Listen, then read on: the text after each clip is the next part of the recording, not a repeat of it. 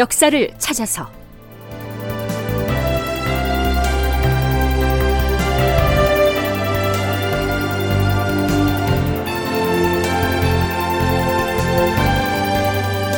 제 913편 사명당 유정 가등청정을 만났으나.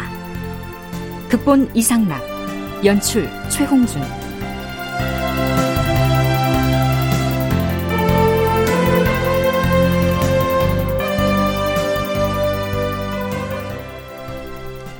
여러분 안녕하십니까? 역사를 찾아서의 김석환입니다. 선조 27년 5월 전라도 관찰사 이정암이 옛 세종 시기의 삼포 개항을 거론하면서 이제는 일본을 협상 상대로 삼아서 화친을 약속함으로써 스스로 조선 땅에서 물러가게 해야 한다. 이런 취지의 발언을 합니다. 그러자 조정이 발칵 뒤집힙니다. 승정원의 승지들도 사관원의 관관들도 불구대천의 원수인 일본하고 어떻게 협상을 운운할 수가 있느냐 하면서 일제히 들고 일어나죠. 주상전하, 신들은 전라감사 이정함의 상소문을 보고 경악스러움을 견디지 못하겠사옵니다. 바다를 건너온 외적은 우리에게 만세의 원소이온데 어떻게 차마 같은 하늘 아래서 살 수가 있겠사옵니까? 그런데도 이정함은 삼포 운운하면서 화치를 말하고 있으니 신들은 더욱 철통하여 분통이 터지옵니다. 그러자 임금인 손조도 펄쩍 뛰지요.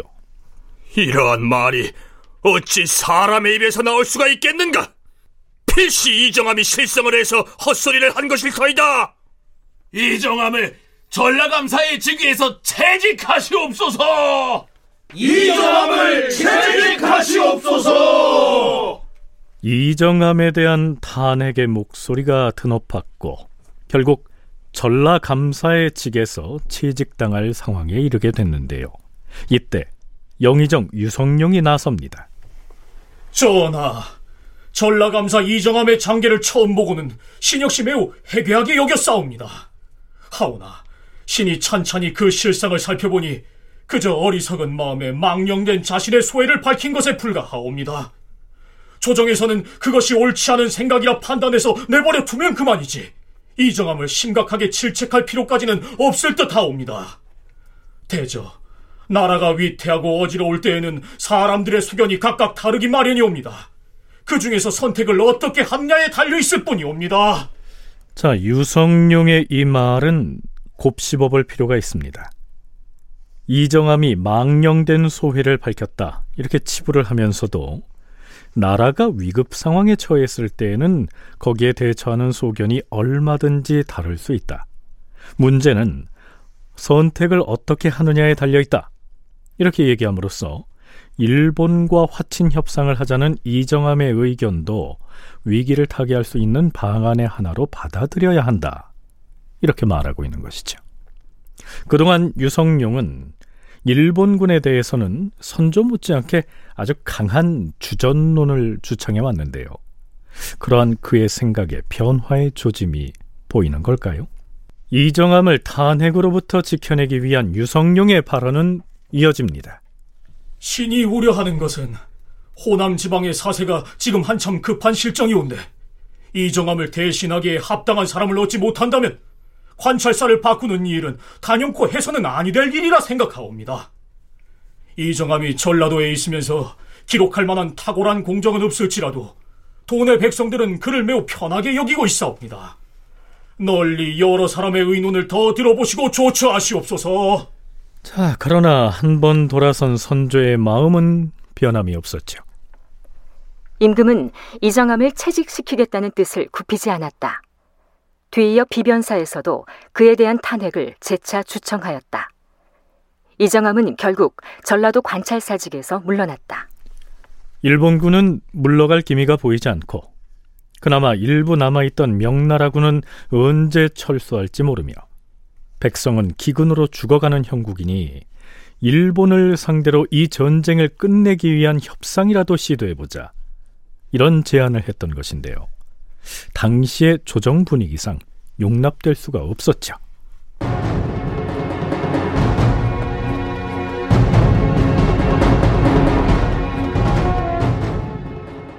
자, 그러면 조선과 일본 사이에는 어떠한 형식의 소통도 없었을까요?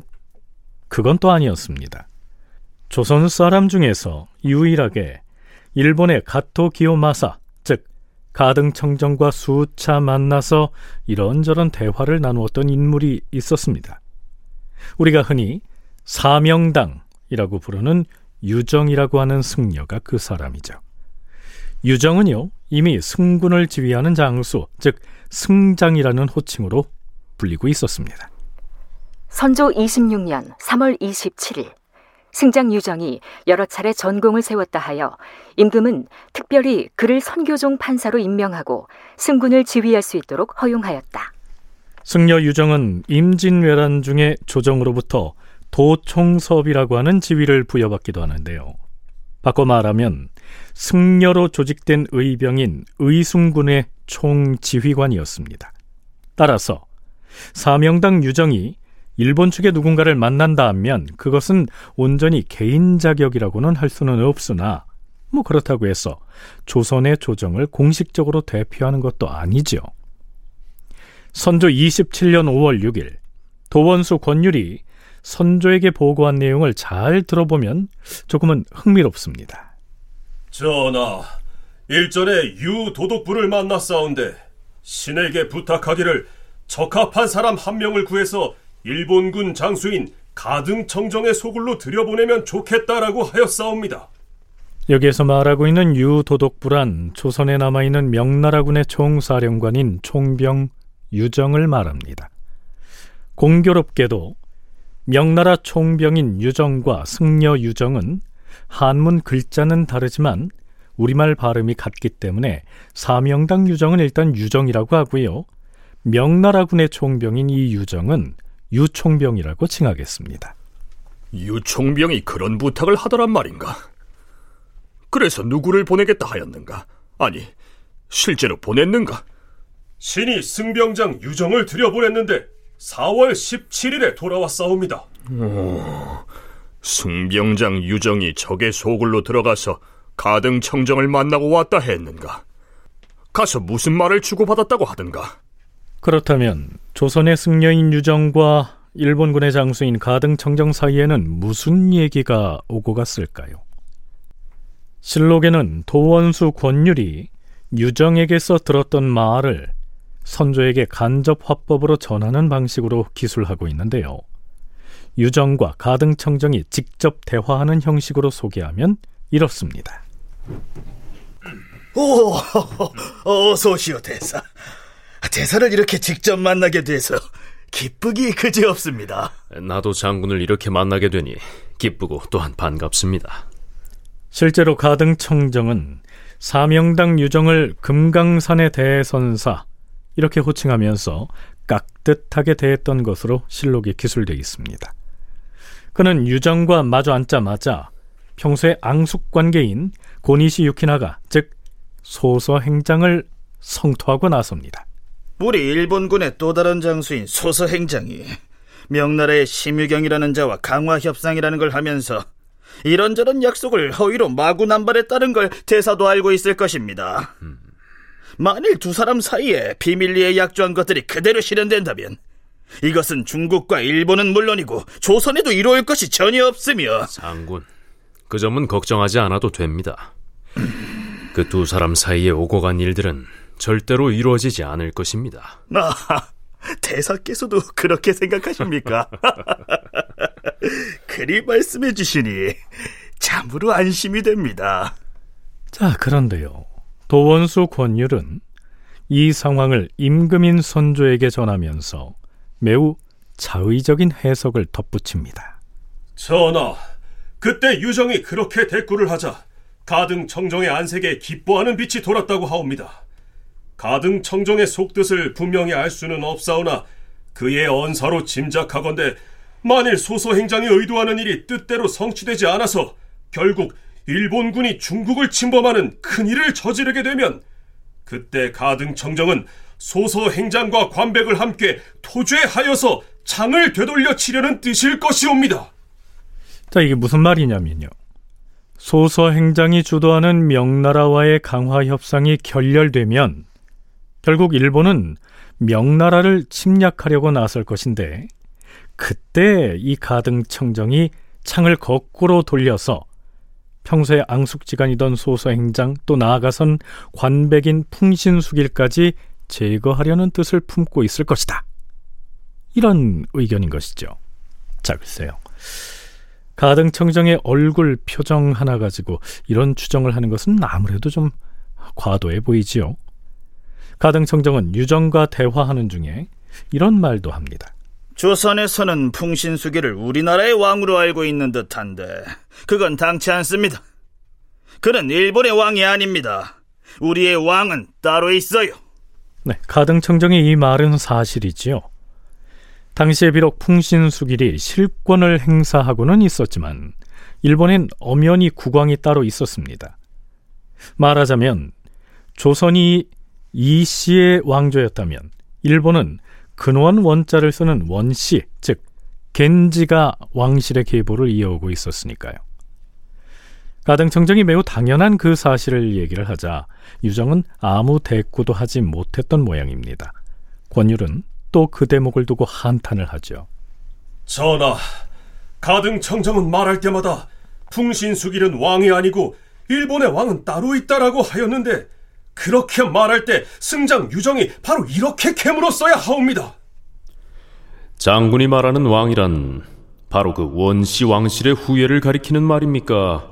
아니면 일본에서 일컫는 황제를 따로 지칭하는 말입니까?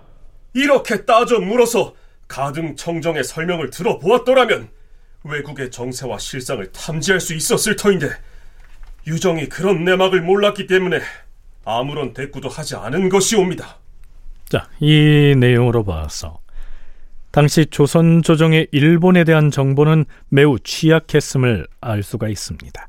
더구나 사명당의 경우에는 기본적으로 세속인이 아니기 때문에 일본의 정세에 당연히 더 어두웠을 것이고요.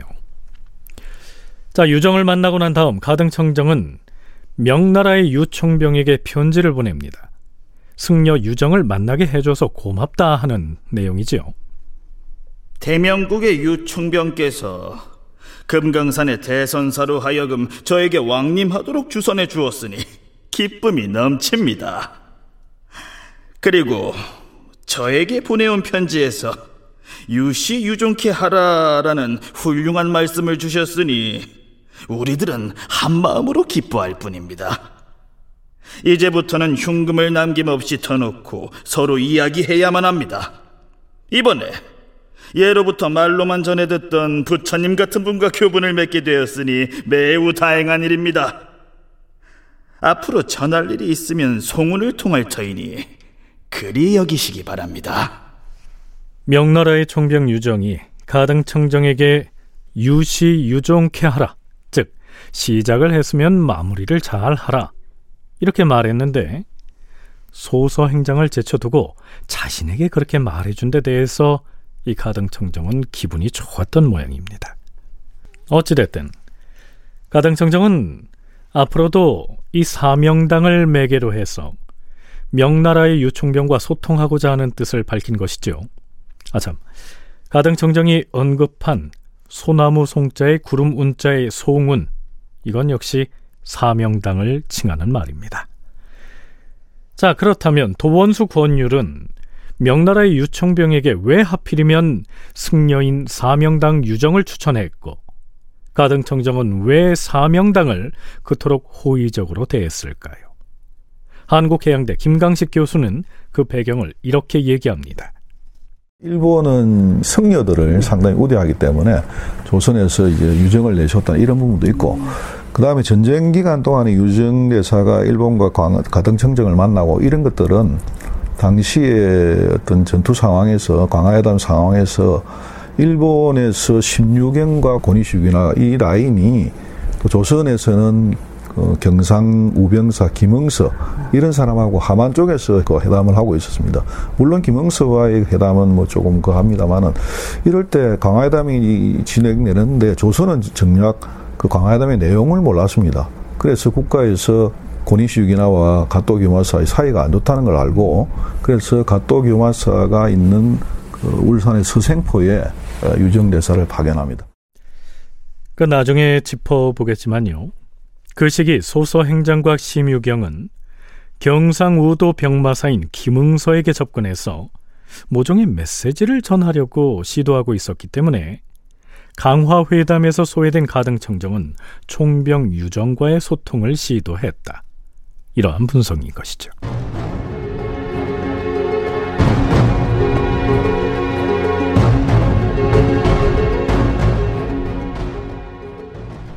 선조 27년 6월 19일 사명당 유정이 또다시 가등청정을 만납니다.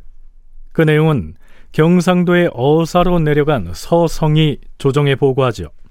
그러니까 서성은 앞서의 권율처럼 승려 유정이 가등청정을 만나고 나서 서로 이러이러한 얘기를 주고받았다고 나에게 알려주더라. 이렇게 들었던 내용을 선조에게 고한 겁니다. 주상 전하, 승병장 유정이 가등청정을 만났는데 그가 유정에게 이렇게 말했다 하옵니다. 대사, 일본에 계시는 우리 국왕은 성품이 매우 인자하여 사람을 무척 사랑하는 분이요. 그런데 관백인 풍신수길은 미천한 신분 출신으로서 애당초엔 서쪽 변방의 몇몇 사람들을 마음대로 호령하던 무사에 불과했소. 가등 청정이 이렇게 말했으면 그때를 놓칠세라 유정은 이렇게 대꾸를 했어야 마땅하옵니다. 아, 우리는 일본의 원시 왕조가 이미 멸망하였고 관백인 풍신수길이 왕노릇을 하는 것으로 잘못 알고 있었소. 자고로 원시 왕조는 우리의 친구이고 관백인 풍신수길은 우리의 원수인 것이오. 우리는 가토 장군께서 풍신수길과 합심하여 원시 왕조를 멸망시키고 그의 명령을 받들고 우리나라를 침략한 것으로 알았는데 지금 장군의 말을 듣자 하니 당신은 우리하고 맞서 싸울 필요가 없는 우리의 친구인 것이오. 장군이 만약 원시 왕조를 위해서 거사를 일으킨다면 우리나라도 마땅히 군대를 동원하여 장군을 돕겠소이다. 자, 이런 식으로 일본군 내부의 분열을 유도했어야 했다. 이런 얘기인데요. 권율의 얘기와 다를 바가 없죠. 그 뒤로 유정은 가등청정을 두어 차례 더 만납니다. 서강대 계승범 교수는 유정과 가등청정의 회동은 사실 별 실익을 기대할 수가 없었다고 얘기합니다. 적장하고 협상하러 가는데 아무런 준비도 없고 중앙정부의 지금 입장을 대변하러 가야 되는 건데 그러면은 우리가 이러이러한 요구를 하고 저쪽에서 이러이렇게 반론을 펴고 하면 다시 어떻게 대응하고 이런 식의 작전 계획을 다 짜고 협상회담에 나가는 게 기본적인 상식인데 예나 지금이나 어, 사명대사는 그런 자료가 별로 나오질 않아요. 그 의병이었고 또 가등청정이 주로 강원도 함경도 쪽으로 많이 갔던 쪽이고 유정이 싸웠던 대상도 주로 이제 가등청정이 이끌던 부대였고 서로 상대방을 잘 아는 사이죠. 서로 존중하는 사위고 그런 상태에서 아마 사명대사가 그러니까 뭐 100% 개인으로 간 건 아니지만 그렇다고 해서 정부를 대표해서 간 것도 아닌 사명당 유정이 가등청정을 수차 만났다고는 하나 조선의 조정을 대표해서 간 것도 아니었고요. 일본의 정세를 잘 알지도 못했으므로 특별한 성과를 기대할 수는 없었다는 얘기입니다. 다큐멘터리 역사를 찾아서 다음 시간에 계속하겠습니다.